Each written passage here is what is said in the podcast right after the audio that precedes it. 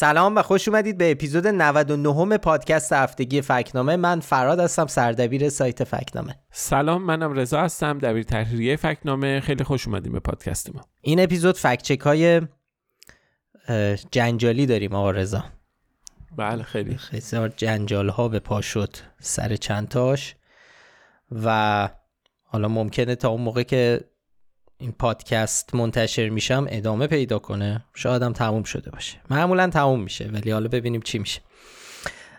ولی خب مثل همیشه قبل از اینکه شروع بکنیم برای شنوندهایی که ممکنه فکنامه رو نشناسن یا برای اولین بار دارن به پادکست ما گوش میدن توضیح بدیم که سایت فکنامه چیه. فکنامه یه سایت درستی سنجیه سایت فکت چکینگ. کار ما اینه که درستی گفته و خبرها رو بررسی می‌کنیم و در آخرم بهشون نشان میدیم. نشان هامونم از درست نادرست نیمه درست غیر قابل اثبات گمراه کننده یا شاخدار برای حرفایی که به طرز خندهداری اشتباه هستن و اصلا در یک لول دیگه از نادرست بدتره. مرغ پخته به خنده در میاد. درسته مرغ پخته. اصلا جزء تعریف رو سایت ما همه اینا یه تعریفی دارن و شاخدار آره به قدری اشتباهه که مرغ پختم به خنده در میاد. تو این اپیزودم اتفاقا فکر کنم سه تا یا بیشتر حداقل سه تا الان تو ذهنمه. فکت چک داریم که نشانشون شاخ داره پس منتظر باشید می‌رسیم بهشون. یه چیز دیگه هم باید بگم قبل از اینکه بریم سراغ فکت چکا و اونم اینه که یه پروژه جدیدی ما در فکنامه شروع کردیم و یعنی افتتاحش کردیم. اونم پروژه به اسم اینترنت آباد و از الان در دسترس شعارش رو گذاشتیم راهنمای هزار توی فضای دیجیتال ایران. لینکش رو می‌ذاریم تو توضیحات. این پروژه یا در واقع یک صفحه یه, یه سایتیه که وصل به فکنامه ولی خب یه هویت مستقل خودش هم داره. این خب این پروژه سعی می‌کنه که به مخاطب عام و مخاطب خاص کمک کنه که وسط کلاف پیچیده و در هم تنیده این صنعت بزرگ ارتباطات و فناوری اطلاعات ایران یه نوری بندازه روی روابط مناسبات آدمهای این حوزه و نهادها. ارتباطشون با هم دیگه و خب این همه اسم و آدم و اصطلاح و پست و مقام و اینا رو توضیح بده و بگه هر کدوم اینا کجای این پازلن. کجای این پازل قرار می‌گیرن و چه کاری دارن انجام میدن. به طور کلی هم سه بخش شخصیت ها شرکت ها و نهادهای حکومتی داریم که توی حوزه آی سی تی تأثیر گذارن برای هر کدوم یه پروفایل درست کردیم. مثلا اینکه سید, سید ابوالحسن فیروزآبادی کیه؟ خب میریم تو پروفایلش می‌بینیم متولد شهر نجفه و تا همین هفته پیشم دبیر شورای عالی فضای مجازی و رئیس مرکز ملی فضای مجازی بود. سابقه کاریش رو می‌تونه ببینیم اینکه تو چه نهادهای حکومتی عضو بوده تحصیلاتش چیه و با چه مراکزی در, در تماس به لحاظ حرفه‌ای.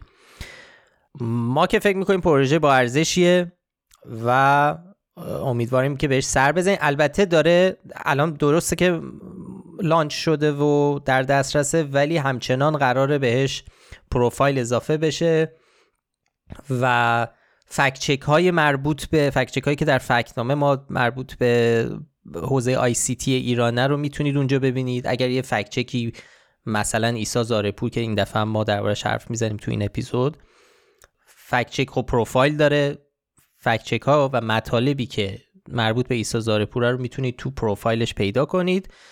به حال یه تلاشیه برای اینکه یه ذره ساده بکنیم قابل فهم بکنیم و آی سی تی رو شاید بتونه کمک کنه به محققین و از توش شاید بعضی وقتا یه داستانایی در میاد برای برای پروژه های تحقیقی پروژه های روزنامه‌نگاری تحقیقی و اینجور چیزا. یه نکته دیگه هم حالا اینو بذاریم کنار. یه نکته دیگه درباره پادکستمون بهمون تذکر دادن و اونم درباره فایل پادکستی که ما می‌ذاریم در تلگرام مخصوصا. تو هفته های گذشته خیلی ها کامنت گذاشتن گفتن این فایلی که می‌ذاریم برای دانلود کردن سنگینه. مخصوصا برای کسانی که داخل ایران هستن و با اون مشکلاتی که اینترنت ایران داره. ما از این قسمت سعی می‌کنیم نسخه کم حجم تری رو در کانال تلگرام فکنامه بذاریم که اگر کسی خواست اونجا بتونه دانلود کنه و امیدواریم که مشکل حل بشه. و از همینی هم که می‌ذاریم هم کمتر کنیم. البته ما همین الانش هم میاریم حجم و پایین ولی مثل که کافی نبوده. خیلی ممنون که این feedback ها رو به ما می‌دید و در شبکه های اجتماعی همینجور برامون کامنت بذارید. خیلی به دردمون می‌خوره اینجور feedback ها. ما هفته پیش مفصلا درباره کامنت و انتقاد یکی از دوستان صحبت کردیم درباره بحث حالا حفظ ریتم برنامه و شوخی کردن و حد و مرز اینها. خب خیلی از دوستان این هفته به خصوص توی Castbox برامون کامنت گذاشتن از یه منظر دیگه ای چیز که ولی نکته مهم اینه یعنی مخالف بودن می‌گفتن شوخی بکنید. می‌گفتن این همین روند رو ادامه بدین. ممنونیم ازشون که لطف دارن به ما. ولی به هر حال مهم اینه که ما بتونیم تعادل رو حفظ بکنیم و خیلی متعادل بریم جلو نه پادکستمون خشک باشه. و از اون طرف هم خب ریتم و اون فضایی که ما داریم کار می‌کنیم و از اون محتوا هم خارج نشیم. بر سعی بکنیم که خودمون باشیم. همون فضایی که در فکنامه جریان داره رو هفته پیشم گفتیم همون رو نگه داریم و روی اون حساب بریم جلو. و به هر حال بازم مرسی که برامون کامنت می‌ذارین. یکی از دوستانم به اسم آقا منصور کامنت برامون گذاشته بود گله کرده بود که چرا اسمشون رو کامنتی که گذاشتن. نگفتیم و نه ما مخلص آقا منصور هم هستیم. خیلی ممنون. بله. ما رو دنبال می‌کنید برامون کامنت می‌ذارید. واقعا منت می‌ذارید سر ما. دم شما ما ولی هر کامنتی که می‌خونیم و اسمو میگیم معمولا. اگر اسم واقعی باشه مثلا حالا تو فضای عمومی. ما کلیت حالا کامنت ایشون رو قبلا نخونده بودیم سعادت نداشتیم. حالا این دفعه عرض ادب می‌کنیم از اینجا خدمتشون. حالا ولی صرف نظر از این کامنت های که درباره خود پادکست و اینهاست این, هفته این هفته ما تو پلتفرم های مختلف توییتر اینستاگرام این ور اونور خیلی کامنت و منشن داشتیم. خیلی فوش خوردیم. خب سراغ موضوعات حساسی رفته بودیم. به آره. پیش بینی هم می‌کردیم که خب فوش بخوریم ولی حجم دفعه اولم نیست آخه. ولی این جزو تاپ تاپ های مثلا پنج تای اول بود فکر کنم. چند بار ما حالا الان دقیقا یادم نیست سر چه موضوعاتی ولی یه سری موضوعات که خب حساسیت ها روش زیاده رقابت بین حالا طرفدارای جناهای مختلف سیاسی زیاده روش حساسن. خب یه فکت چک هایی وقتی اون چیزی نباشه که دوست دارن بالاخره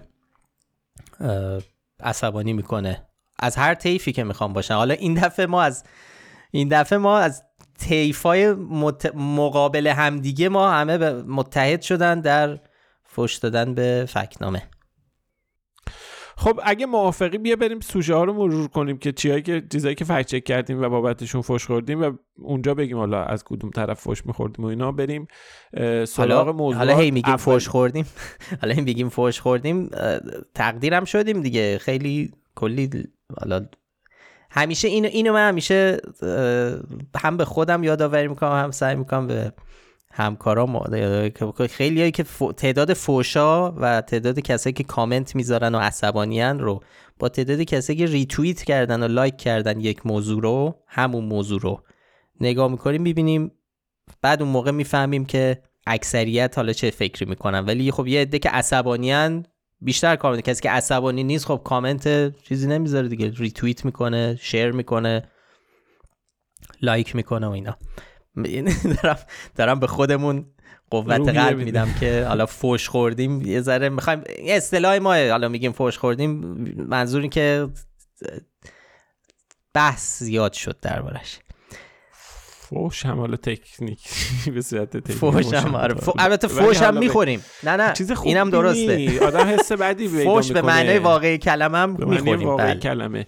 اونم حس خوبی خب آدم نداره از خوندن فوش ناراحت میشه ولی به هر حال ما موظفیم که کارمون رو بریم جلو تا جای ممکن پایبند بشیم به فکت ها جانبداری و اینها نداشته باشیم. بیطرفانه موضوعات رو بررسی بکنیم و ملاحظات رو ملاحظاتی که ممکنه خیلی داشته باشیم اون ملاحظات رو ما در نظر نگیریم. خب فکت چک اول یه گفته ای بود از سخنرانی رضا پهلوی در لس آنجلس که روز 22 بهمن برگزار شده بود که این رو در واقع ما اولین بار بود که آقای پهلوی رو فکت چک می کردیم و این اولین نشانی بود که بهشون دادیم و خب خیلی هم حرف و حدیث داشت و واکنش داشت. فکت چک بعدی درباره تجمع جمعیت شرکت کنندگان در تجمع 22 بهمن در لس آنجلس و بعد از اون در تهران در ایران بود. راهپیمایی که هر سال برگزار میشه به حال در ایران هم درباره جمعیتش بحثای مطرح شده بود.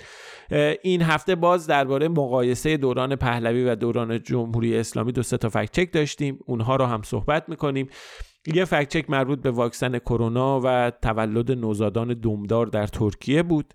که اون رو هم رفتیم سراغش. جالب بود که هنوز این بحث مطرحه. اون رو هم فکت کردیم. یکی دو تا فکت هم درباره مربوط به اعتراض های ماهای اخیر داشتیم که دربارهش تو این اپیزود صحبت می‌کنیم.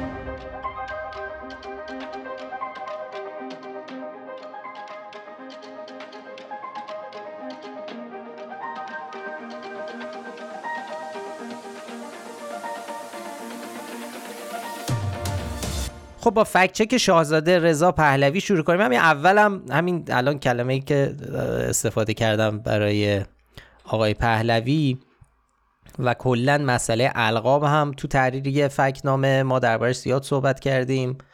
البته این بحثیه که حداقل برای ایشون زیاد مطرح شده این اواخر که چطور باید خطاب قرار بدن ایشون رو.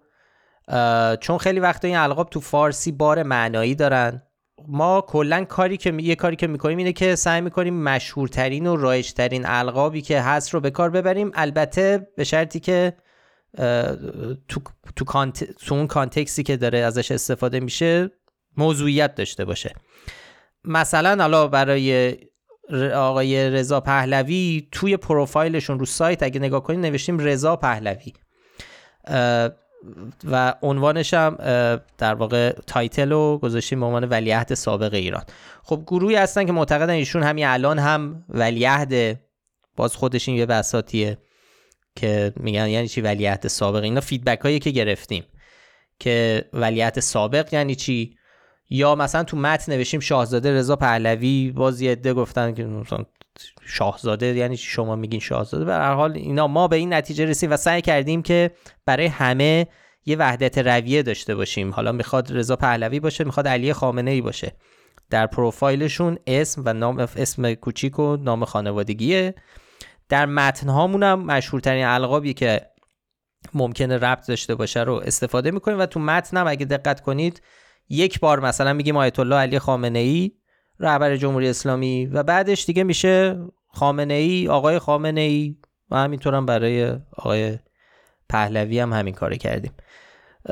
خلاصه می‌خوام بگم فکچه که آقای شاهزاده رضا پهلوی از همون اول خط کلمه اول ما باید یه سری میدون مین رد می‌کردیم و حواسمون به استانداردامون می بود یه پرانتز من باز بکنم.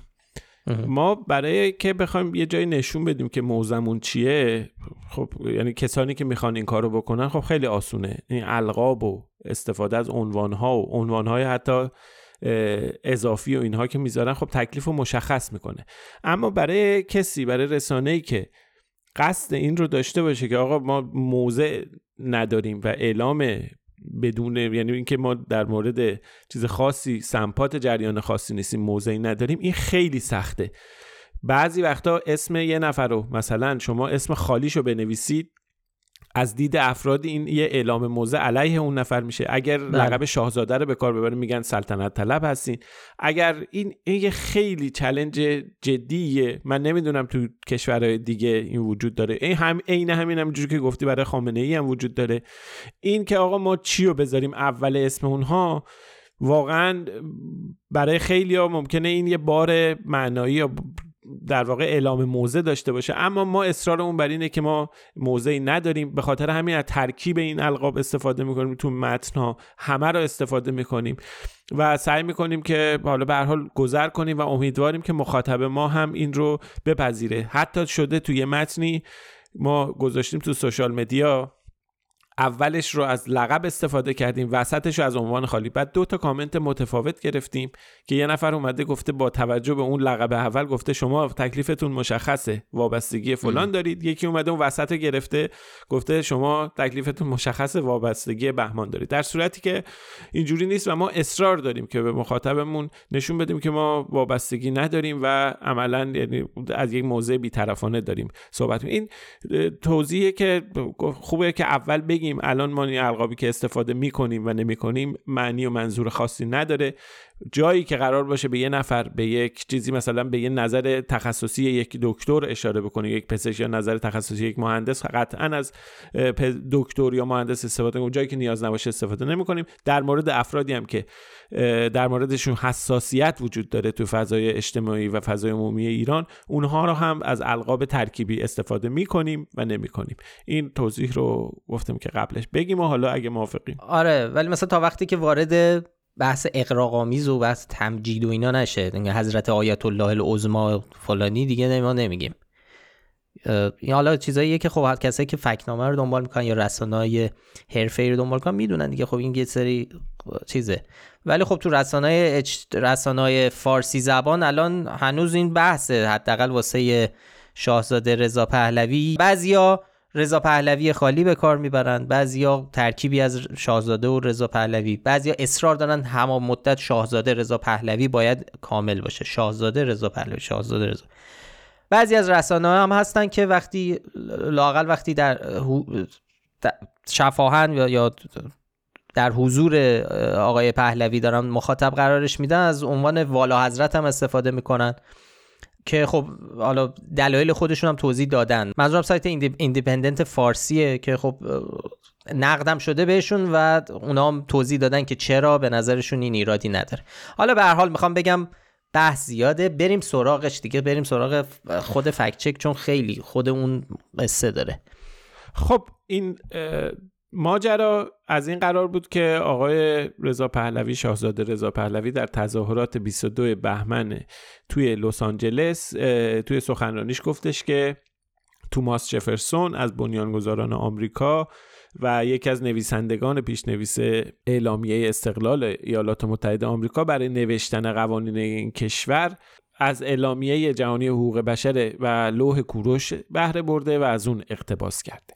بسیاری از ارزش هایی که دنیای آزاد غرب امروز ازش بهره مندن 25 قرن پیش با لوحه اولین اعلامیه جهان حقوق بشر کوروش کبیر بود که حتی تامس جفرسون در قوانین مملکت با اقتباس از آن پیاده کرد. خب ما خیلی بحث کردیم تو تحریریه در مورد نشان این گفته. حالا توضیح میدم و در آخر بهش نشان نیمه درست دادیم. نیمه درست تو فکنامه یعنی چی؟ تعریفش اینه. گفته یا آمار واقعیت دارد اما توضیح یا اطلاعات بیشتری نیاز است و در برخی موارد ممکن است جزئیاتی مهم ذکر نشده باشد. این دقیقا تعریف این جمله ای بود که ایشون گفته از نظر ما. البته دارم بازم میگم خیلی بحث کردیم نظر تو تحریریه دربارش فکر کنم نزدیک یک ساعت فقط ما درباره این فکت چک حرف زدیم که چه نشانی بهش بدیم. نکتهش چیه؟ وقتی این جمله این ویدیو پخش شد از آقای پهلوی از این گفته آقای پهلوی خیلی ها خیلی از کاربرا همون موقع به این نکته به درستی اشاره کردن که لوح کوروش یا اون منشور کوروش که همه می‌شناسیم 80 سال بعد از مرگ توماس شفرسون کشف شده در عراق امروز. و قطعا نمی‌تونسته توماس جفرسون هم از اون الهام گرفته باشه. پس این حرف رضا پهلوی به کل رو حواس و شروع کردن نقد کردن مسخره کردن و اینکه بفرما. اصلا انقدر می‌خوان پروپاگاندای خودشون رو به خورده مردم بدن که دست, دست به دامن سری فکت های غلط شدن. ولی این تمام ماجرا نیست. اگه این بود که خب قشن یا نادرست یا شاختار می‌دادیم و تموم شده بود. اصلا حرف به کلی غلط بود. ولی حرف به کلی غلط نیست. ولی خب شواهدی هست که نشون میده که توماس جفرسون تحت تاثیر شیوه حکمرانی کوروش بوده. حالا ما وارد جزئیاتش میشیم یه ذره. و به طور مشخص به یه کتابی علاقه داشته و که خیلی هم توصیهش می‌کرده به اطرافیانش.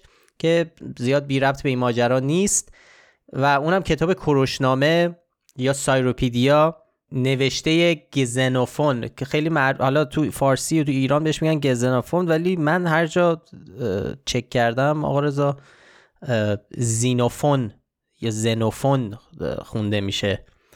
نمی‌دونم چرا گزنوفون تو فارسی میگن ولی خب همه جا گزنوفون معروفه. حالا من نمی‌دونم تو این. به حال که 500 سال پیش از میلاد در یونان نوشته شده و کتابی بوده که جفرسون خونده بارهام ظاهرا خونده دو نسخه ازش داشته که و یکی دو جا هم مستند شده که به اطرافیانش توصیه کرده برای خوندنش.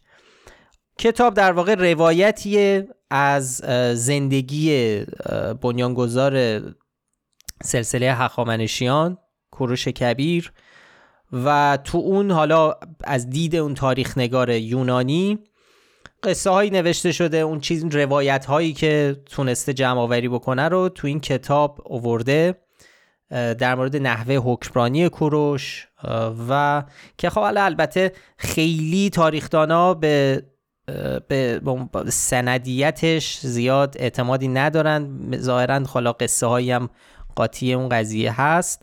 ولی خب خیلی از بخش هایی که مورد توجه توماس جفرسون بوده بعدها مخصوصا بعد از پیدا شدن اون لوحه معروف به منشور کروش تایید میشه خیلی چیزای کلیش. حالا اینکه جزئیاتش چقدر درست بوده اون خیلی مورد اطمینان نیست.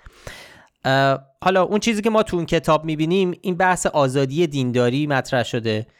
و محققانی هم بهش اشاره کردن. مثلا ریچارد فرای ایرانشناس معروف که اگه یادت باشه آرزا چند سال پیشا که وقتی فوت کردیشون و وصیت کرده بود که تو زاینده در حاشیه زاینده روت دفن بشه چه بساتی درست شده بود و بله، آخرم نشد. شده بود. آره خیلی قصه ها بود. زمان احمدی نژاد. بله بله. ایشون یه مقاله ای داره که مفصل در واقع پیپر آکادمیکه و توضیح میده که چه تاثیراتی گرفته توماس جفرسون از این کتاب کتاب کروشنامه و اینکه چطور جدایی دین از دولت و بحث آزادی مذهب خیلی مورد توجه جفرسون بوده و توجهش جلب کرده. و اینها خب ما می‌بینیم که چیزهاییه که در جزء ارکان اصلی سیستم حکومتی آمریکاه. یعنی جدایی دین از سیاست یکی از مهمترین موضوعات آزادی دین بسیار مهمه توش.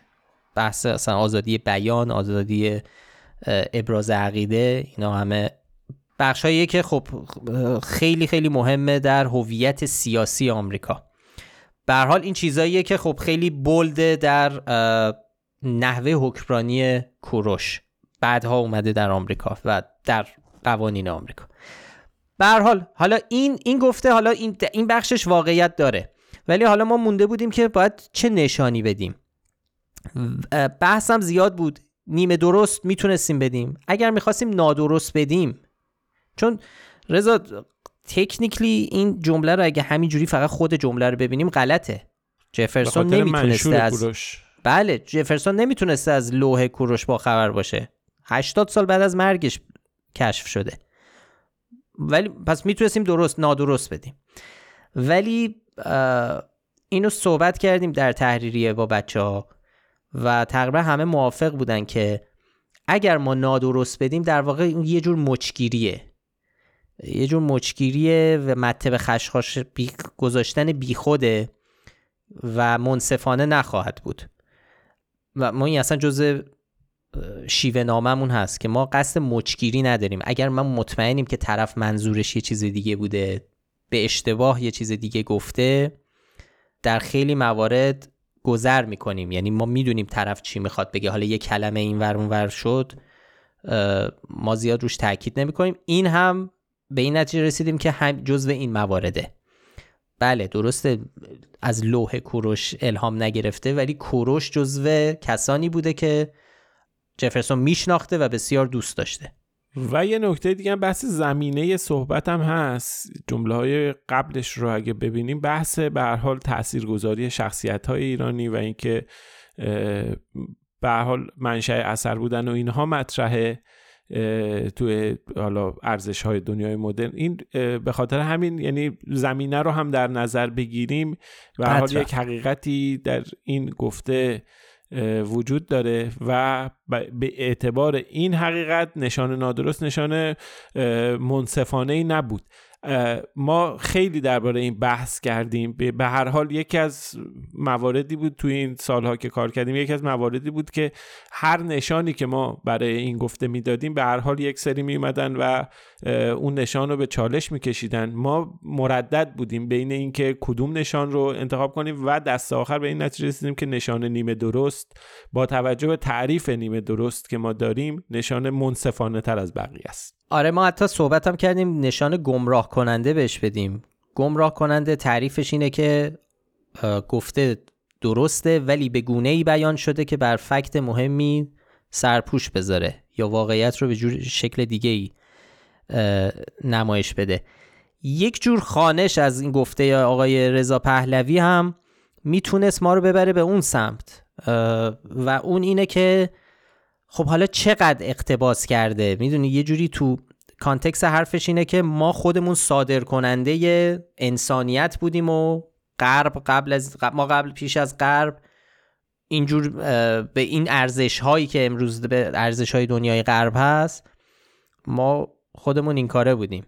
و این حرف که حالا قوانین آمریکا رو با اقتباس از روش حکمرانی کوروش نوشته می‌تونه بگیم می‌تونیم بگیم یه ذره اقراق‌آمیزه دیگه. بله توماس جفرسون علاقه داشته الهام بخشش بوده در بعضی زمینه ها ولی اینجور نبوده که حالا کتاب کروش و کروشنامه رو بذاره جلوش و بگه هر کار ایشون کرده ما هم بخوایم اصلا عینا همون سیستم حقامنشی رو پیاده کنیم برای کشور تازه تاسیسمون برای همین خیلی بستگی داره که چجوری بهش نگاه بکنیم. می‌تونه حتی گمراه کننده باشه می‌دونی؟ یه نفر خیلی طرفدار رضا پهلوی باشه میگه اصلا اینا رو بذار کنار. حالا لوحه رو اشتباه گفت. اصل حرف درسته نشان درست. برای همین خیلی قصه داشتیم سر این موضوع. خب این اولین باری هم نیست که کسای دیگه ای هم غیر از آقای پهلوی این رو گفته بودن به طور مشخص از مقام های آمریکایی مایک پومپئو سال 2019 و زمانی که وزیر خارجه بود هم یه توییتی به همین مضمون نوشته بود. به هر حال این نکته که میگی این که یک چیزی رو اقتباس کردن از یک چیزی یک امر انتظاییه و نمیشه دقیقا بیا با قطعیت بگیم و اما به هر حال حقیقتی درش نهفته. این رو ما همجوری که گفتی فکت ها و سندیت تاریخی هست که تحت تاثیر بوده و به اعتبار همین ما تصمیم گرفتیم که نشا از نشان نیمه درست استفاده بکنیم که خیلی هم واکنش داشت خیلی ها اومدن زیاد. نوشتن به همون گفتن نمی‌دونم دارید مال کشی می‌کنید و شما معلومه که جهتتون چی و شما طرفدار سلطنت هستید و سلطنت طلبید و از این چیزها هم بهمون گفتن تا اینکه ما فکت چک بعدی رو منتشر کردیم و از اون طرف ماجرا متهم شدیم به ضد سلطنت بودن و اینها.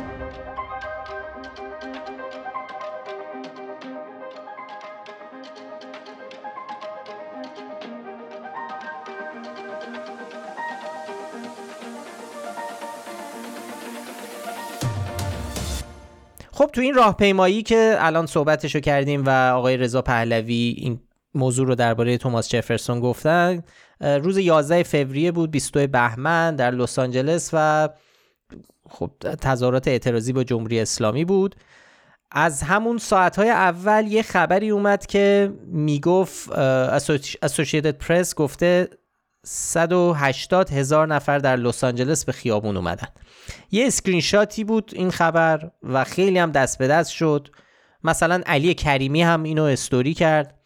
ما تقریبا دوازده ساعت بعد توییت زدیم و توضیح دادیم که این screenshot جعلیه screenshot ی بود که به وضوح ساختگی بود به نقل از AP Associated Press می‌خواست وانمود کنه که هست و می‌تونستیم خب با بررسی فونتی که استفاده کردن یا حتی غلط نگارشی که تو متن انگلیسی زیر داشته داشت می‌تونستیم بفهمیم که خب این قطعا AP نمی‌تونه باشه. خب کما اینکه اصلا رو سایت AP یا هیچ منبع دیگه اصلا همچین خبری با این عنوان و این تیتر نبود.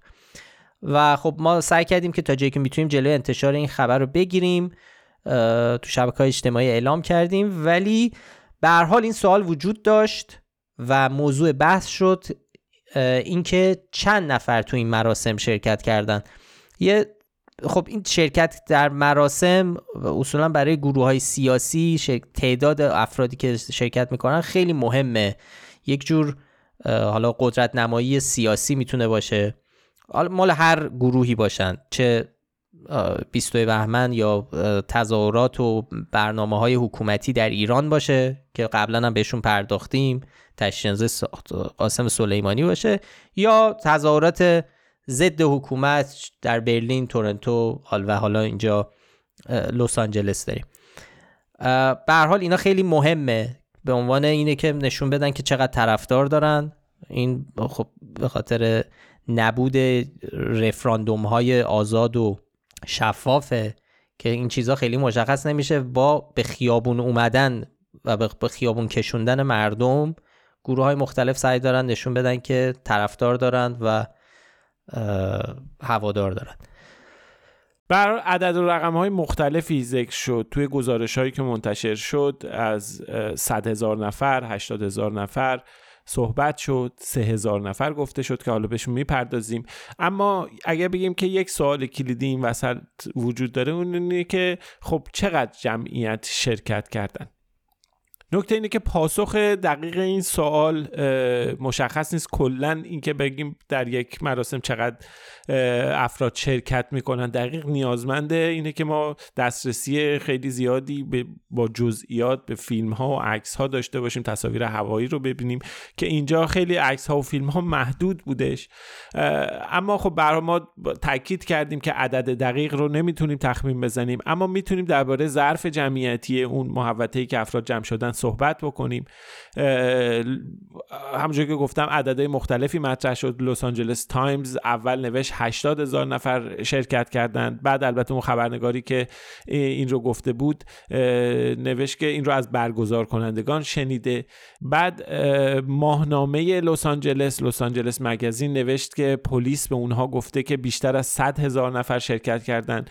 اینترنشنال گفتش که پلیس به اونها گفته که جمعیت بیشتر از 80 هزار بوده. یه خبرم اومد از شبکه ABC که خیلی به خصوص تو حسابهای کاربری طرفدار جمهوری اسلامی و ارزشی ها و اینها بازتاب داشت. اونجا خبرنگار توی گزارش تلویزیونی میگه پلیس گفته سه هزار نفر اومدن. خیلی خب این رو اومدن و دستمایه قرار دادن به طور مشخص عبدالله گنجی در ایران اکبر گنجی در آمریکا و خیلی فعالان سیاسی توی داخل و خارج کشور به این ویدیو استناد کردن. رحمت الله بیگدلی یه چیزی نوشت که پلیس گفته دولت آمریکا اعلام کرده سه هزار نفر که حالا به هر حال ما اومدیم و دیدیم که با یک بازه سه هزار تا صد هزار نفری از برآورد این جمعیت طرف هستیم و سعی کردیم که اعتبار این اعداد و ارقام رو با توجه به همین شواهد موجودی که وجود داشتند بررسی بکنیم. البته ماهنامه لس آنجلس به جز اون 100 هزار یه به نقل از AP هم آورده 160 هزار نفر. که ما ما رفتیم گشتیم یعنی هرچی گشتیم چیزی در به نقل از AP هیچ جای دیگه ای ندیدیم که گفته باشه 160 هزار. رو سایت AP هم نبود. میگم جای دیگه هم نقلی نشده از پی فقط تو این مقاله ماهنامه لس آنجلس که ماهنامه معتبری هم هست یعنی سابقه داره. ولی خب، بعد به نویسندش من در توییتر ازش پرسیدم که این سورس این چیه؟ واقعا می‌خواستم بدونیم چون واقعا برامون مهم بود که بدونیم که تمام منابع رو چک کردیم قبل از اینکه به نتیجه گیری کنیم. که خب هنوز الان که دارم صحبت فکر تقریبا نزدیک 24 ساعت گذشته جوابی من نگرفتم. جای دیگه هم پیدا نکردم. حالا این نکته مهمه که نویسنده عضو تحریریه ماهنامه لس آنجلس نیست و این بیشتر در واقع روزنامه نگار تحلیلگر فریلنسه. البته اون شبکه ABC هم که الان گفتید که 3000 تا اعلام کرده شرکت کننده ها رو رو سایتش این سه هزار رو برداشت بعدن و کرد هزاران نفر.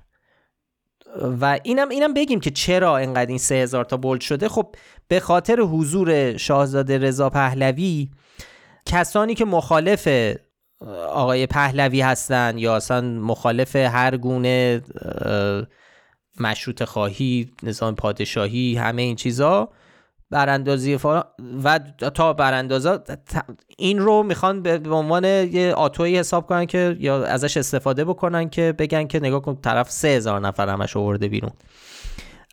به حال این این کانتکس مهمه که بسیار این سه هزار تا پخش شد. و خب همونجور که گفتم عوض کرد رو سایتش ولی اون ویدیو که روش آنتن زنده مجری میگه سه هزار نفر خب داره دست به دست میشه. به حال ما رفتیم سراغ نقشه ها و عکس ها و فیلم ها کاری که برای تمام موارد مشابه هم این کار رو انجام میدیم. مراسم جلوی سیتی هال یا تالار شهرداری لس آنجلس برگزار شد. از روی فیلم های هوایی میشه دید که اون محوطه تقریبا پر بوده. البته یه جاهای خلوت جلوی جایگاه تراکم بیشتره طبعا مثل خب همیشه این اتفاق میفته. کل اون محوطه ده هزار متر مربع. که اگه بخوایم بگیم یک نفر در هر متر مربع بوده ده هزار نفر خب میشن. و اگه بخوایم حد اکثر جمعیت اونجا رو بگیم و خیلی متراکم نشون بدیم میشه 20 هزار نفر. این اینا بحث ظرفیت اونجاست. دقیقا. ولی همین ظرفیت به ما نشون میده که اگر فقط بخوایم اونجا رو در نظر بگیریم خب اون سه هزار تا که قطعا درست نیست اون صد هزار تا نفرم اونجا منطقی توی اون فضا جا نمیشه. بله. البته ویدیوهایی هم هست از خیابونهای اطراف. اینم مهمه. مثلا یه ویدیو هست از یه خیابون در نزدیکی همون سیتی هال ساوت مین استریت. حداقل تو اون ویدیویی که ما داریم می‌بینیم 8000 نفر می‌تونیم تخمین بزنیم. حدود 8000 نفر در فقط اون یه ویدیو هستن. و حالا مشکل اینه که ما زمان رو نمی‌دونیم.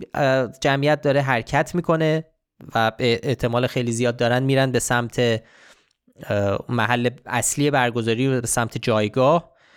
این هم نکته مهمیه. ولی خب قطعا همین یه ویدیو می‌تونه اون بحث سه هزار تا رو رد کنه با قاطعیت. چون ما فقط تو یه ویدیو 8000 نفر داریم می‌بینیم. اینکه حالا 80 هزار نفر یا 100 هزار نفر حضور داشتن فقط در حالتی ممکنه که ما قبول کنیم ده برابر جمعیتی که جلوی سن بودن در اون فیلم ها و تصاویری که ما داریم می‌بینیم ده برابر اون جمعیت در خیابون های اطراف حضور داشتن. در همون لحظه. در همون لحظه.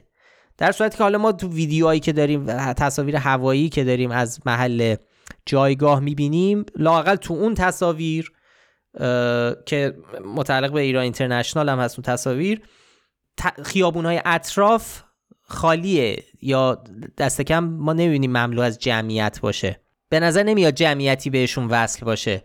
ولی به حال همونجور که گفتم اگه بخوایم همچین چیزی قبول کنیم باید بگیم ده برابر اون جمعیتی که ما تو اون تصاویر هوایی داریم ببینیم باید قبول کنیم که در خیابانهای اطراف هستند که یه ذره به نظر بزرگ میاد این عدد. بله.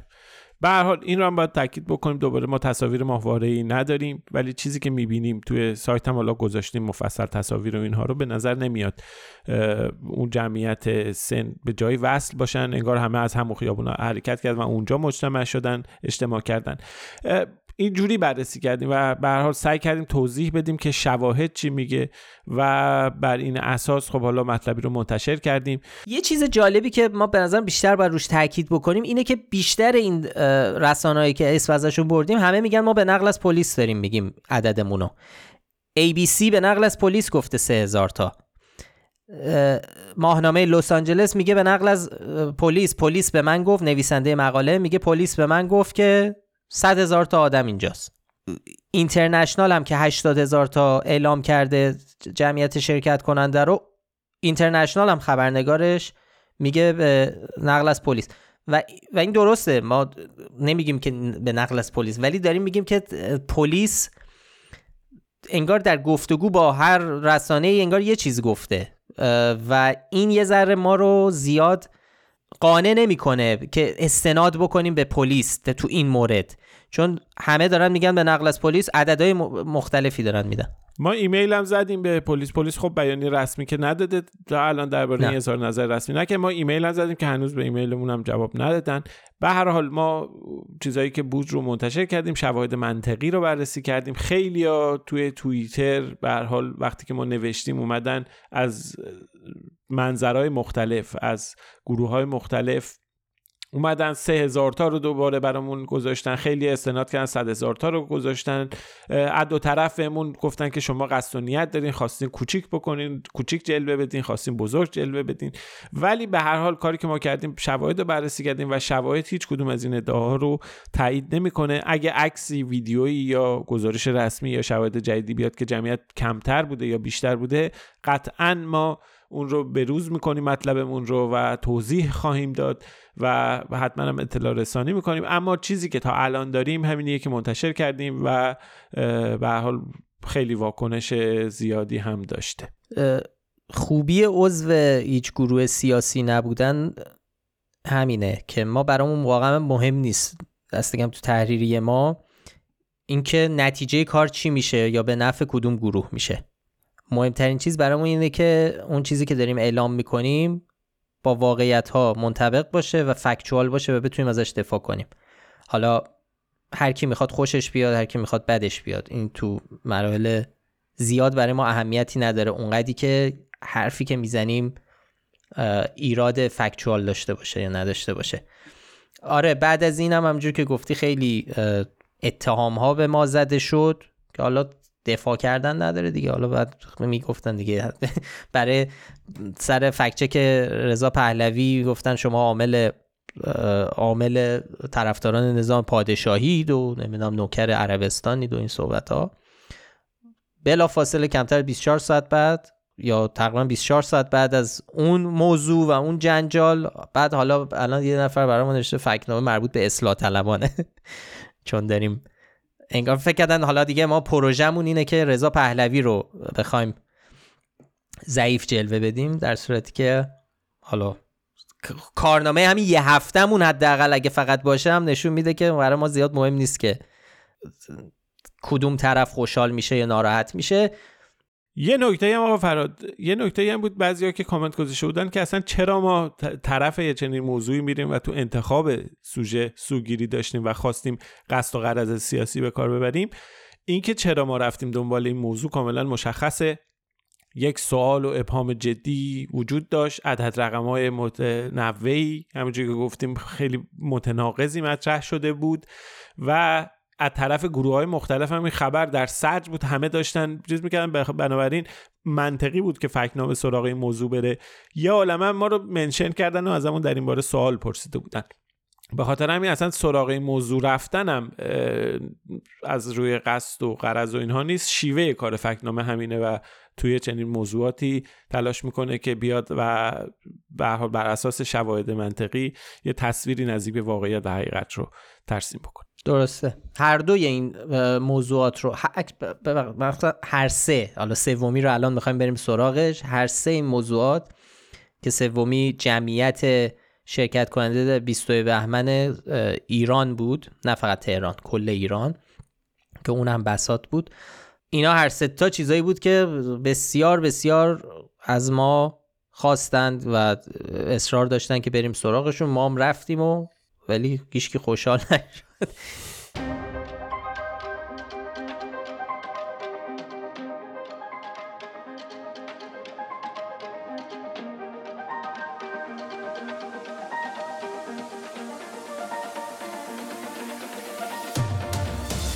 موضوع دیگه هم که بهش پرداختیم جمعیت شرکت کننده در راهپیمایی های 22 بهمن در سراسر ایران بود که به طور ویژه روزنامه همشهری در یه تیتر بزرگ ادعا کرد که 21 میلیون ایرانی شرکت کردند در راهپیمایی های سراسر کشور به مناسبت 22 بهمن. خب ما بهش نشان شاخدار دادیم. این یکی رو دیگه ما چون یه ادعای مشخص بود می‌تونستیم بهش نشان بدیم. سابقه هم داشته قبلا هم بررسی کردیم شبیه این ادعا رو. ببین 21 میلیون نفر عدد خیلی بزرگیه. پذیرفتنش به این معنیه که قبول بکنیم که از هر چهار ایرانی یه نفر رفته تو این راهپیمایی شرکت کرده. اونم درباره جمعیتی داریم صحبت می‌کنیم که یک پنجمش رو کودکان تشکیل میدن. 7 درصدش هم افراد سالمند بالای 65 سال دارن تشکیل میدن. عملا یعنی باید بپذیریم که از هر دو سه تا آدم بزرگسال یه نفر رفته باشه تو راهپیمایی که این اصلا با منطق و عقل جور در نمیاد. حالا اینو بذاریم کنار.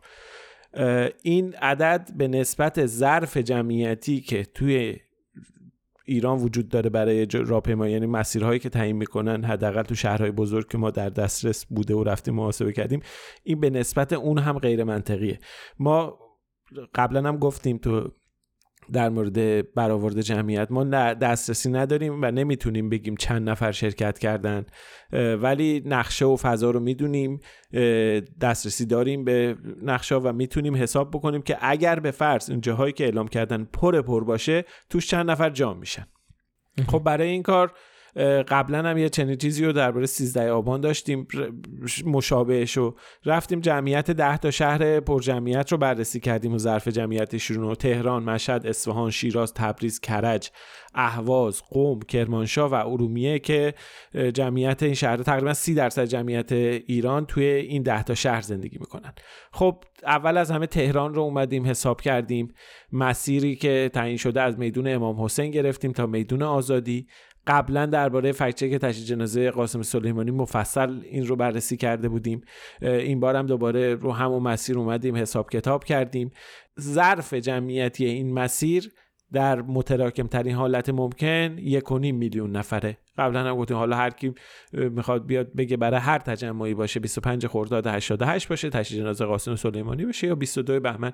توی این فاصله و این مسیر بیشتر از یک میلیون نفر جا نمیشه. خب عکس ها و تصاویر هست. قطعا خیلی کمتر از این بوده این ظرف جمعیتی پر نشده. و بقیه شهرها هم همینجور. ما اومدیم تمام مسیرها و اینا رو در نظر گرفتیم توی این ده شهر پر جمعیت. و به این نتیجه رسیدیم که اگر اونجا کیپ تا کیپ جمعیت پر شده باشه یعنی موتر به صورت متراکم جمعیت بشن دو میلیون نفر جا داره که بیان اونجا شرکت بکنن. بعد اومدیم این رو تعمیم دادیم بر اساس اینکه سی درصد جمعیت تو این ده تا شهرن به کل کشور تعمیم دادیم. به این نتیجه رسیدیم که ظرف جمعیتی که ممکنه پر بشه در متراکم ترین حالت ممکن 8.5 میلیون نفره که فاصله زیادی داره با 21 میلیون. آره این نکته مهمیه که گفتی این نکته 8.5 میلیون نفر خیلی تو توییتر لاقل شاید جای دیگه هم این سوء تفاهم پیش اومده باشه. فکر کردن که ما 8.5 میلیون رو تایید کردیم یا تاییدش می‌کنیم. اینطوری نیست. الان شما خوب توضیح دادی که ما داریم میگیم اگر پر پر باشه این مسیرها یعنی که حد اکثر جمعیتی که می‌تونه بدون تلفات دادن در واقع اونجا راه پیمایی کنه و حضور داشته باشه بیشتر از 8.5 میلیون نفر نمی‌تونستن آدم بیان. بنابراین اون ادعای 21 میلیون جدای از اینکه بی اساسه و مرمیز چطوری محاسبه شده اصلا شدنی هم نیست.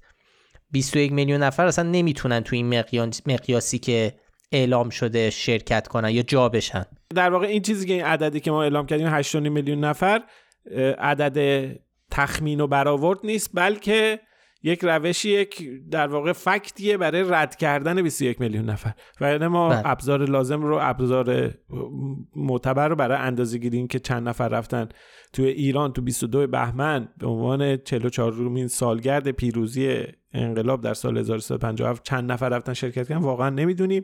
دسترسی هم نداریم. ابزار نظرسنجی آزاد هم الان تو ایران برگزار نمیشه رفراندومی هم نیست هیچ چیزم نیست. ما عملا نمی‌دونیم چند نفر میرن و توی چنین راهپیمایی شرکت می‌کنن اما می‌دونیم که 21 میلیون نفر نمیشه. بسیار خب اینم از برآوردهای جمعیتی و سه تا فکچکی که مربوط بودن به 22 بهمن امسال.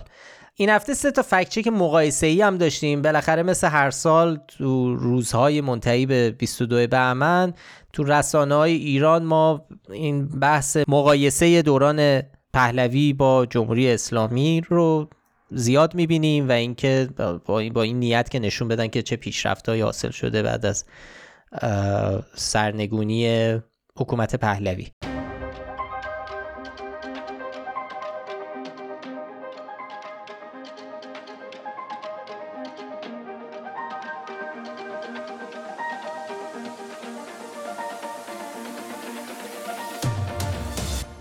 خب خیلی سریع ف... سه تا فکت چک مقایسه ای رو هم مرور کنیم با هم. اولیش درباره مقایسه ارزانی ها در دوران پهلوی با امروزه. خب روزنامه کیهان روز 11 بهمن 1401 یه مطلبی رو منتشر کرده بود با عنوان ارزانی های دوران پهلوی گرانتر از امروز بود که در واقع اومده بود و ادعا کرده بود که به این مضمون که قدرت خرید نسبی شهروندان بعد از انقلاب بهتر شده. و البته مطلب خیلی مطلب فکچوال به اون معنی نبود مطلب شاخصی و اینها نبود. اومده بود یه سری آیتما رو گرفته بود به عنوان مثال میگم یکی از مواردی که روش مانوف زده بود مثلا گفته بود که اون موقع باید مردم چقدر تلاش می‌کردن تا بتونن یک پیکان بخرن الان مثلا می‌تونن به راحتی پراید بخرن که حالا بماند که بعد از چهل خورده ای سال اصلا مقایسه پیکان و پراید و اینا قیاس عجیب غریبیه خب با این آره. مضمون اگه بخوام بگیم مردم 44 سال پیش هزار سالم اگه کار می‌کردن نمی‌دونستن موبایل بخرن ولی خب الان میدون این یعنی این قیاس قیاس عجیب غریبیه اما حالا صرف آره. نظر از این قیاس ما اگه بخوایم بریم و وضعیت قدرت خرید رو ببینیم که پیش از انقلاب و 43 چهار سال بعد از انقلاب چه تغییری کرده خب یه شاخص های مشخصی داریم. ما دو تا سنجر رو توی مطلب اومدیم رفتیم بررسی کردیم. یکی بحث سرانه تولید ناخالص داخلی رو مقایسه کردیم. یکم سرانه درآمد ملی رو مقایسه کردیم. خب این نشون میده که به حال به دلار ثابت به نسبت سال 1978 که انقلاب در واقع تو اوایل سال 1978 اتفاق افتاد به نسبت الان ما مقایسه کنیم می‌بینیم که 12 درصد درآمد سرانه افت کرده. یه یه ذره بریم عقبتر مقایسه کنیم با سال 1355 می‌بینیم که 30 درصد افت کرده. وضعیت درآمد سرانه هم همینطوره. دقیقا 12 و 4 درصد سرانه درآمد ملی کاهش پیدا کرده و به نسبت سال 55 هم 30 درصد ما افت داریم. و اینا نشون میده که به هر حال قدرت خرید جامعه ایران به نسبت قبل از انقلاب به حال الان کمتر شده و کاهش پیدا کرده. حالا اون موقع مردم می‌تونستن نمی‌تونستن پیکان بخرن الان می‌تونن پراید بخرن. این مقایسه درستی نیست. شاخص ها داره چیز دیگه ای رو نشون میده. پس در نتیجه ما با, با توجه به توضیحاتی هم که الان رضا داد ما به این ادعای روزنامه کیهان که ارزانی های دوران پهلوی گرانتر از امروز بود که واسه خودش هم اونم جمله ایه به لحاظ آره. فارسی ارزانی های اون موقع گرانتر از امروز بود بهش نشان نادرست دادیم بحث بعدی حالا تو همین حوزه حوزه بحث قدرت خرید و گرانی و این صحبت ها یه ادعای دیگه یه،, یه, گفته دیگه هم داریم از علی سعیدی رئیس دفتر عقیدتی سیاسی فرماندهی کل قوا که گفته امسال بانک جهانی اعلام کرده است که قدرت خرید مردم ایران از بین 240 کشور رتبه 21 نشان نادرست گرفته. من خیلی مختصر اگه بخوام توضیح بدم. ما قبلا هم درباره فکچک های مشابه اینو داشتیم درباره صحبت کردیم. حالا رضا بیشتر توضیح میده. ولی قطعا این آمار درست نیستن و اصلا اختلاف زیادی دارن با اون چیزی که آمار نشونمون میده. اصلا بر اساس داده های بانک جهانی تو سال 2021 رتبه ایران تو سرانه تولید ناخالص داخلی با احتساب برابری قدرت خرید 85 بدون قدرت خرید 139 بله این واضح غلطه و این حرفی خیلی فاصله داره و نشون میده احتمالا اصلا هیچ درک و تصوری از قدرت خرید و این چیزها وجود نداره. و یک کمترین اطلاع هم داشته باشیم می‌تونیم بگیم که با قطعیت یعنی کسی نگاه کرده باشه یه بار به شاخص سرانه تولید ناخالص داخلی و اینها می‌دونه که رتبه 20 خیلی چیز دور از واقعیتیه. بحث هم اینجاست که به هر حال این شاخصی که ما داریم میگیم یعنی اینکه تولید ناخالص داخلی یعنی هر چیزی که در ایران تولید میشه هر ثروتی که تولید میشه از این کشاورز که کار می‌کنه نفتی که فروخته میشه چیزی که کالایی که تو صنعت تولید میشه به دبستان میشه کارهایی که بانکها می‌کنن تمام فعالیت های اقتصادی رو شما تبدیلش کنی به ریال در طول سال یه چیزی به هر حال یه عددی در میاد به اسم جی دی پی. این رو تقسیم بر جمعیت می‌کنن میگن سهم هر کسی از میز تولید یا از اقتصاد یا درآمد اینها چقدره؟ که حالا اون رو هم بعد بانک جهانی یک مقیاسی هم داره به اسم برابری قدرت خرید که میاد اثر قدرت خرید دلار رو تو کشورهای مختلف از بین می‌بره با یه ذرایبی سعی می‌کنه یه امکان مقایسه بهتری فراهم کنه. مثلا قیمت یه نون اگر تو آمریکا یه دلاره با یه دلار مثلا میشه یه نون خرید خب تو ایران با یه دلار میشه 10 تا نون خرید چا 5 تا نون خرید. حالا الان عددا رو همینجوری دارم میگم. به خاطر همین میاد با یه چیزهایی با یه روش های محاسبه می‌کنه یه ضریب میده و بر اون اساس اون ضریب رو هم در نظر بگیریم. ایران همونجوری که گفتی رتبه 85 داره. اون اگه در نظر نگیریم بخوایم مقایسه همینجوری عددی انجام بدیم 138 تا کشور وضعیت اقتصادی مردمشون یعنی سهم مردمشون از اقتصاد بیشتر از ایرانه. یه چیز دیگه هم هست حالا به هر حال ما می‌دونیم که بحران اقتصادی در ایران در حال حاضر در حد اعلای خودشه در طول تاریخ معاصر. ما انقدر سابقه نداشته سطح تورم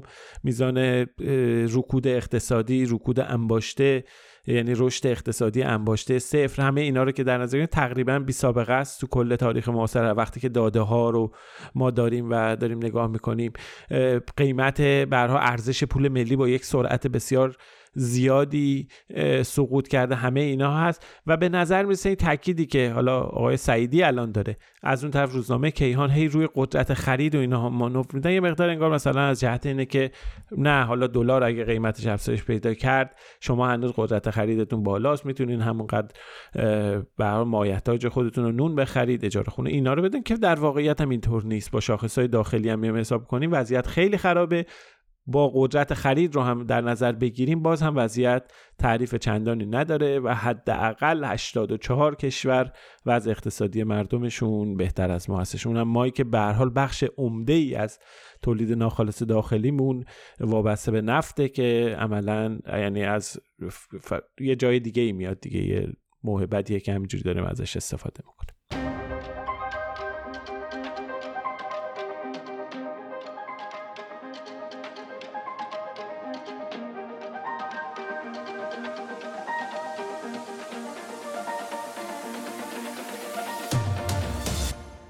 سومین مطلبمون که در تو این حوزه مقایسه پهلوی و جمهوری اسلامیه این دفعه از خبرگزاری تصنیمه که مقاله مفصلی نوشته در مورد اینکه بیسوادی مطلق مخصوصا در بین زنان یه امر رایجی بوده در زمان قاجار و پهلوی و این ماجرا عوض شده در جمهوری اسلامی. اصولا بهبود نرخ سواد یکی از چیزهاییه که جمهوری اسلامی خیلی بهش افتخار می‌کنه و زیاد مطرح می‌کنه. ببین ما به این گفته نشان گمراه کننده دادیم. اد اغلب عدد رقمهایی که توی این گزارش گفته شده درستن. درباره نرخ بیسوادی در قبل از انقلاب در بعد از انقلاب تو سال 1335 مثلا در مردان 22 4 درصد سواد داشتن در زنان 8 درصد بوده و در مجموع 15 درصد در سال 1355 خب سواد توی مردان می‌رسه به حدود 59 درصد در زنان 35 درصد و در مجموع بیش از نیمی از جمعیت ایران سواد نداشتن و این ادامه پیدا می‌کنه. بر اساس آخرین سرشماری که سال 95 انجام شده توی مردان نرخ با سوادی به 91 درصد رسیده در زنان 84 درصده و در مجموع 87 و 6 درصد سواد دارن و 12 و 4 درصد هنوز بی سواد مطلقه خب این به هر حال این عدد رقم ها درسته و با تمام فکت و دیتا همخوانی داره. اما اینکه آیا یک در واقع تغییر و یک رشد چشمگیری اتفاق افتاده اینطور نیست. ما منحنی ها و نمودارها رو که نگاه می‌کنیم خب این فرایند با شیب تقریبا ثابتی اومده بالا قبل از انقلاب شروع شده. یک خب یک نموداری رو اووردیم که مقاله بودش که مال دانشگاه استنفورد توی اون پروژه ایران 2040 خب اونجا وقتی اون نمودار رو نگاه می‌کنیم می‌بینیم که هم میزان سواد در زنان و هم مردان خب با یه شتاب ثابتی که قبل از انقلاب این شتاب آغاز شده یعنی چندین سال قبل از انقلاب اتفاق افتاده 25 6 سال. این شیب در واقع بعد از انقلاب هم ادامه پیدا کرده و عملا ما رشد چشمگیری رو نمی‌بینیم. اما این فرایند یعنی اتفاق افتاده بعد از انقلاب هم ادامه پیدا کرده. بعدم از یه جایی به بعد این شیب کند شده. از به طور مشخص بعد از دهه هفتاد ما می‌بینیم که از عواسط دهه هفتاد بعد این شیب کند میشه. ایران خب الان درصد باسوادیش به نسبت اون سال بالا رفته ولی هنوز از خیلی کشورها پایین تره الان می‌دونیم که هنوز 12 درصد در سال طبق آمار سال 95 بیش از 12 درصد مردم بی سواد مطلقن. خب عدد نسبتا بزرگه. و اون رشد حالا به دلایلی شاید بودجه سواد آموزی کم شده شاید حالا هر چیزی اون رشدی که داشته بعد از سال 1990 1995 این شیب یه مقداری کاهش پیدا کرده و این یه واقعیتی اما عددا درسته چیزی که تصمیم نوشته اینکه به حال بی سوادی کمتر شده درسته اما این روند قبل از انقلاب وجود داشته و عملا ما شاهد تغییر یا جهش چشمگیر و فاحشی در کاهش بی سوادی در ایران نیستیم. یعنی اتفاق در واقع همون روند ادامه پیدا کرده. روندی که احتمالا با به وجود اومدن سپاه دانش و اینجور فعالیت ها راه افتاده بعدا تبدیل شد به نهضت سواد آموزی و آره، بعدا حالا بعد اونم کسایی که کار می‌کنن واقعا روی این موضوع یعنی روزنامه نگارانی که این یه سوژه خیلی جذابه که برین سراغش. ببینیم واقعا چه اتفاقی میفته که توی دهه هفتاد اواسط هفت دهه هفتاد به بعد این شتاب کاهش پیدا می‌کنه. چرا به همون شکل نمیره جلو؟ چرا الان ما به مثلا بالای 98 درصد و اینا نرسیدیم؟ واقعا این یه سوال میشه رفت بودجه ها رو نگاه کرد میشه رفت اولویت ها رو نگاه کرد. خیلی سوژه خوبیه نقطه شروع خوبیه برای یه گزارش تحقیقی یه گزارش خوب اجتماعی که می‌تونن روزنامه نگارایی که علاقه دارن و اینها کار بکنن حتما به نتیجه جالبی می‌رسن. خب اینم از فکت چک های مربوط به دهه فجر مقایسه دو حکومت پهلوی و جمهوری اسلامی. بریم سراغ یه فکت چکی درباره واکسن کرونا.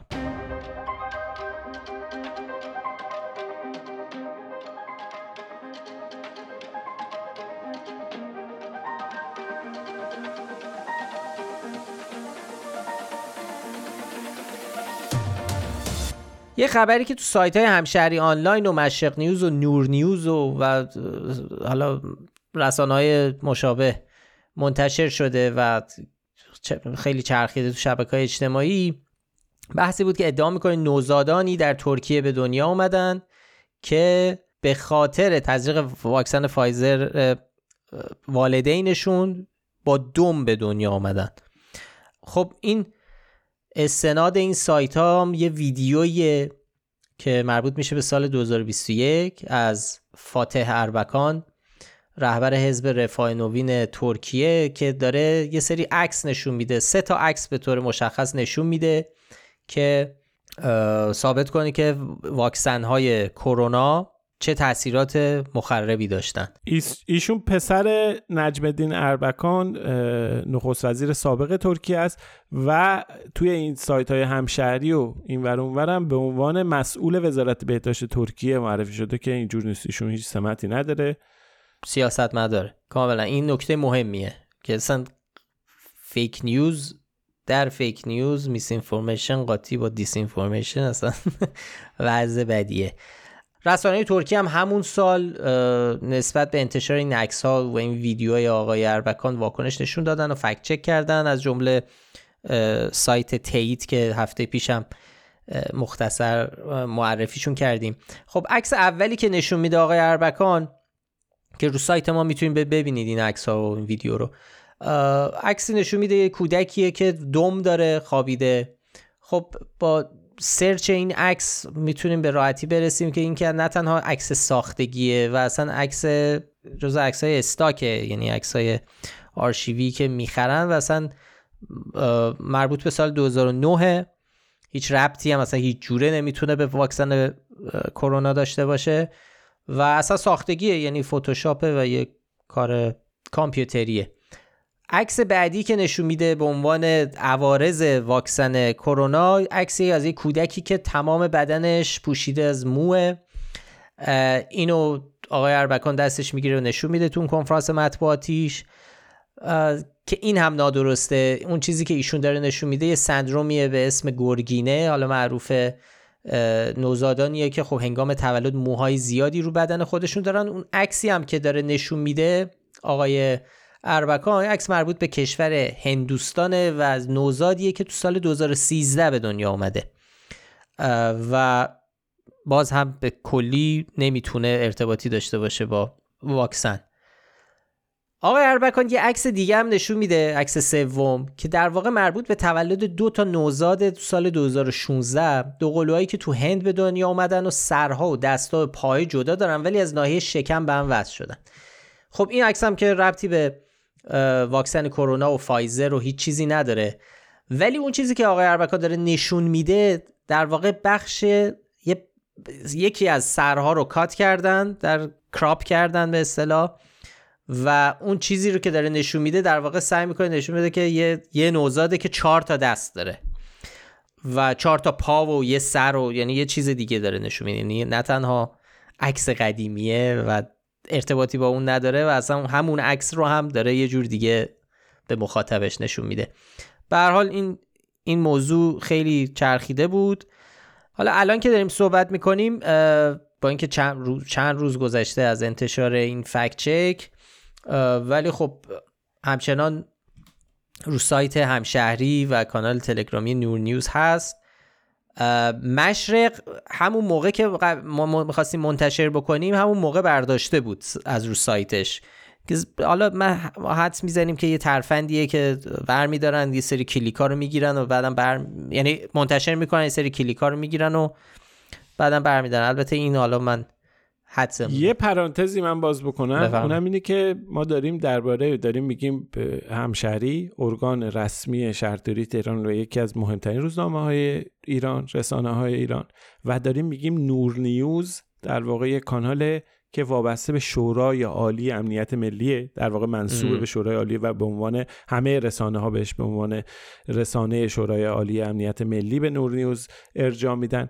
و ما این رو می‌دونیم که بعد از ممنوع شدن واردات واکسن فایزر توسط آقای خامنه ای این خط در جمهوری اسلامی ایران در رسانه ها و در نهادهای امنیتی و سیاسی وابسته به حکومت دنبال شد که بیان و اخبار فیک و جعلی رو درباره واکسن و عوارضش و اینها پوشش بدن کاور بکنن و محتوای نادرست تولید بکنن. ما درباره این موضوع بارها صحبت کردیم و یک و یک مستند مفصل هم با عنوان خامنه ای و توطئه کرونا منتشر کردیم و اونجا مفصل پرداختیم. لینکش رو می‌ذاریم که اگر ندیدید و حوصله دارید و علاقه دارید بتونید برید ببینید و به حال مرور کردیم چه اتفاقاتی افتاده. ولی جالبه به نظر می‌رسه که همه آبا از آسیا افتاده ولی هنوز برای یه سری نیفتاده و همچنان یه چنین محتوایی رو منتشر می‌کنه آره ما نسخه صوتیشو رو این پادکست منتشر کردیم ولی نسخه تصویریش هم رو یوتیوب می‌تونید ببینید. آره همینطور که گفتی از روز اول اصلا با استفاده از یعنی تلاش شد می‌شد با استفاده از اخبار نادرست و ساختگی این تصمیم آقای خامنه ای رو حکومت توجیه کنه. حالا ما نمونه های مختلفش از همون روزهای اول بارها ما اینجور فکچک ها و اینجور تلاش ها رو بررسی کردیم. حالا این هم یه نمونهش که البته این تو, تو کانتکس ترکیه به عنوان یه حرکت ضد واکسن کروناست کلا. ولی خب اومده تو ایران به عنوان توجیه اینکه چرا واکسن های فایزر رو ما اجازه ندادیم وارد بشه اینم طبعاتش. که خب حالا همینجور که دیدیم همش از بیخ غلط بود. حالا حالا فارغ از اینکه حرفای آقای اربکان کاملا اصلا نادرسته گزارش یا پژوهشی اصلا وجود نداره که به لحاظ علمی ثابت بکنه که تزریق واکسن کرونا باعث ایجاد اختلال تو نوزادا میشه. سازمان بهداشت جهانی هم می‌تونید روی سایتشون ببینید. به مادران توصیه می‌کنه که از هنگام بارداری واکسن کرونا تزریق بکنن چون بیشتر بدنشون ضعیفتر خب بیشتر در معرض ابتلا هستن.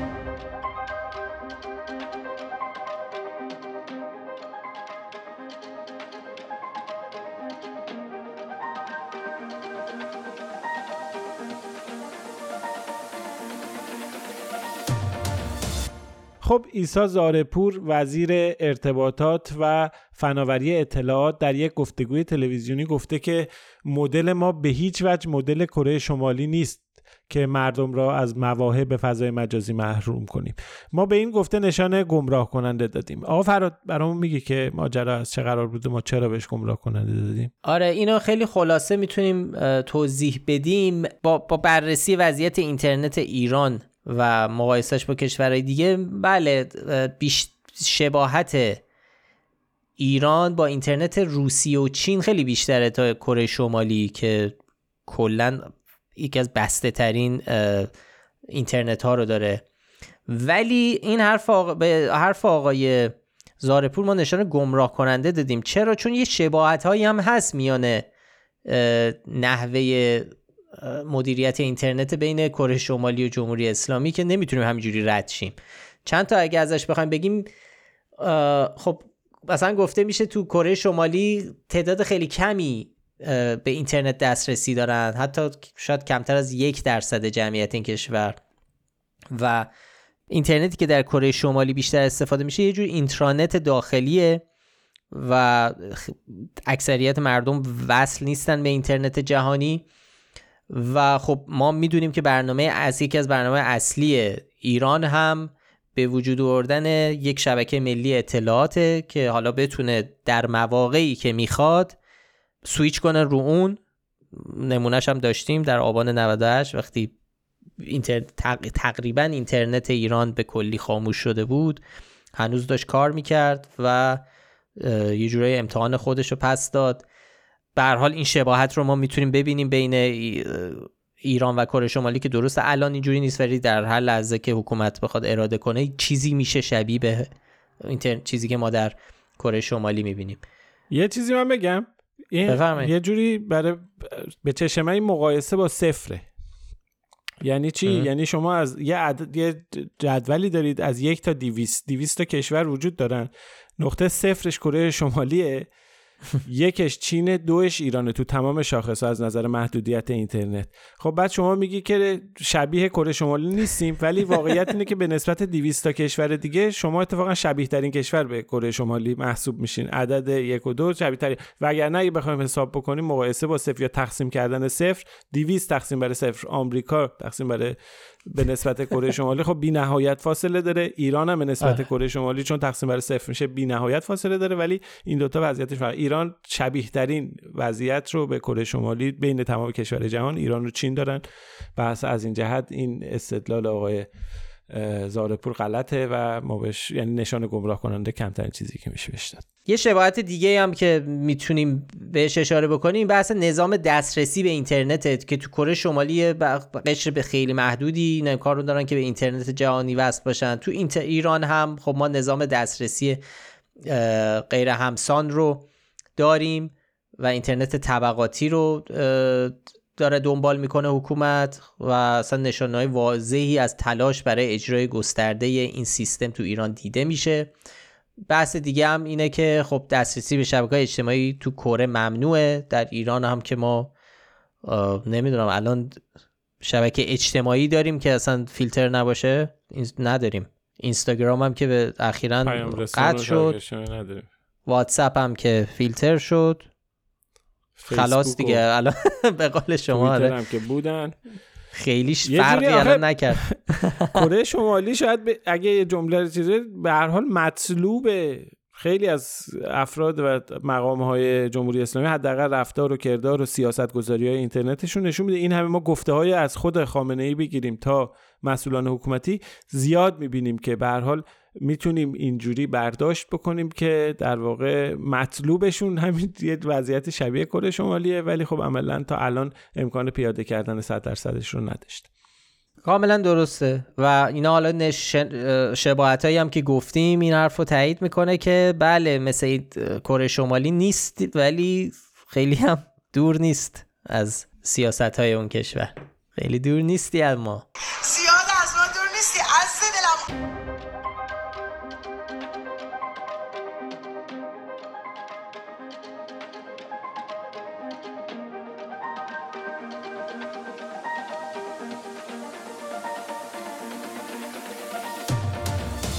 دو تا فکت چکم خیلی تند و سریع و ضربتی از حسین امیر عبداللهیان وزیر امور خارجه جمهوری اسلامی بگیم که هفته گذشته تو مصاحبه با شبکه NPR مصاحبه رادیویی ادعایی رو مطرح کرد که دو تا شما خیلی سریع فکت چک کردیم کوتاه هم فکت چک کردیم و نشان فکر می‌کنم شاخدار دادیم به جفتش.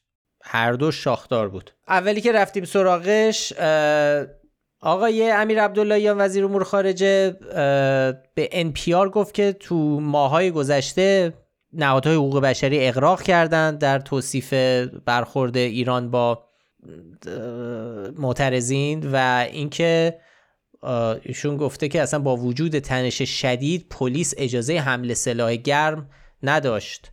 خب این نشان شاخدار از ما گرفت. به حال ما تو همین مدت تو ماهای اخیر به جز اصلا ویدیوهایی که بررسی کردیم و دربارهشون حرف زدیم اصلا تصاویری وجود دارن که توش اصلا مشخصه که نیروهای پلیس دارن با سلاح گرم به, به طرف معترضان شلیک می‌کنن. به جز اینها هم اظهار نظرهای سه نماینده مجلس ایران هست که نشون میده معترضان تو ایران کشته شدن توسط گلوله.